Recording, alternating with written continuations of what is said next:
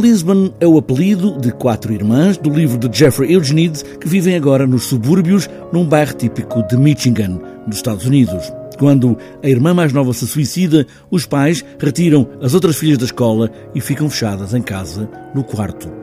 No livro só sabemos delas através do relato de rapazes ou de pessoas que passam na rua, que as veem à janela, que as olham com uma certa paixão. Agora, em Lisbon Sisters, vamos ouvir, com a dramaturgia e encenação de Mário Coelho, vamos ouvir, pela primeira vez, a voz das Lisbon Sisters. Segunda-feira, 12 de maio de 1977. Hoje comemos pizza congelada. Quinta-feira, 17 de abril de 1977. A criatura voltou a sangrar durante a aula de física. Teve de sair a meio da aula e pedir a outra criatura que a ajudasse e lhe trouxesse um penso higiênico para segurar o sangue. Como isto parte do livro e, e, depois da adaptação para cinema, que supostamente as irmãs que dão nome ao título do livro, que são as tais virgens suicidas, elas são sempre eh, toda a história delas, embora sejam os protagonistas da história, mas nunca ouvimos um discurso de porque é sempre através dos vizinhos e principalmente rapazes adolescentes que estão meio enamorados, meio apaixonados e que relatam a partir daquilo que observam.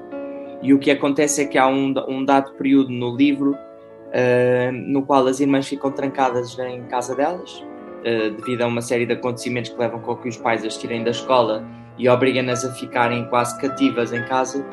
E o que acontece nesse momento é que nós aí deixamos de ter qualquer acesso ao que, é que são esses dias, ao que é que se passou nessa, nessa casa o que é que foi essa relação, o que é que, o que, é que levou a culminar naquele suicídio coletivo que existe no final.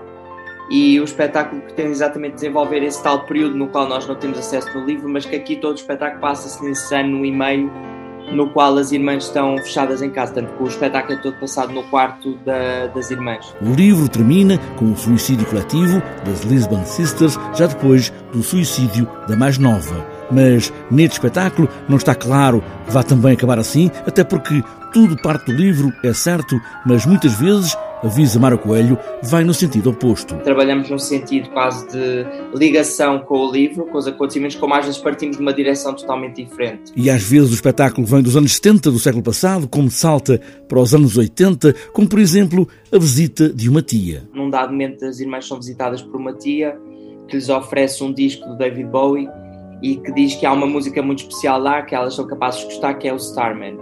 E o que acontece é que nessa mesma noite, uma das irmãs a ver televisão é visitada pelo David Bowie no quarto. E o David Bowie segreda-lhe ao ouvido que existe um homem no céu, existe uma figura no céu que vai fazer com que toda a gente consiga ser livre, mas que talvez ainda não estejam prontos, o ser humano ainda não esteja pronto para lidar com isso. Estamos perdidas. Se eu desaparecer, desaparecemos todas.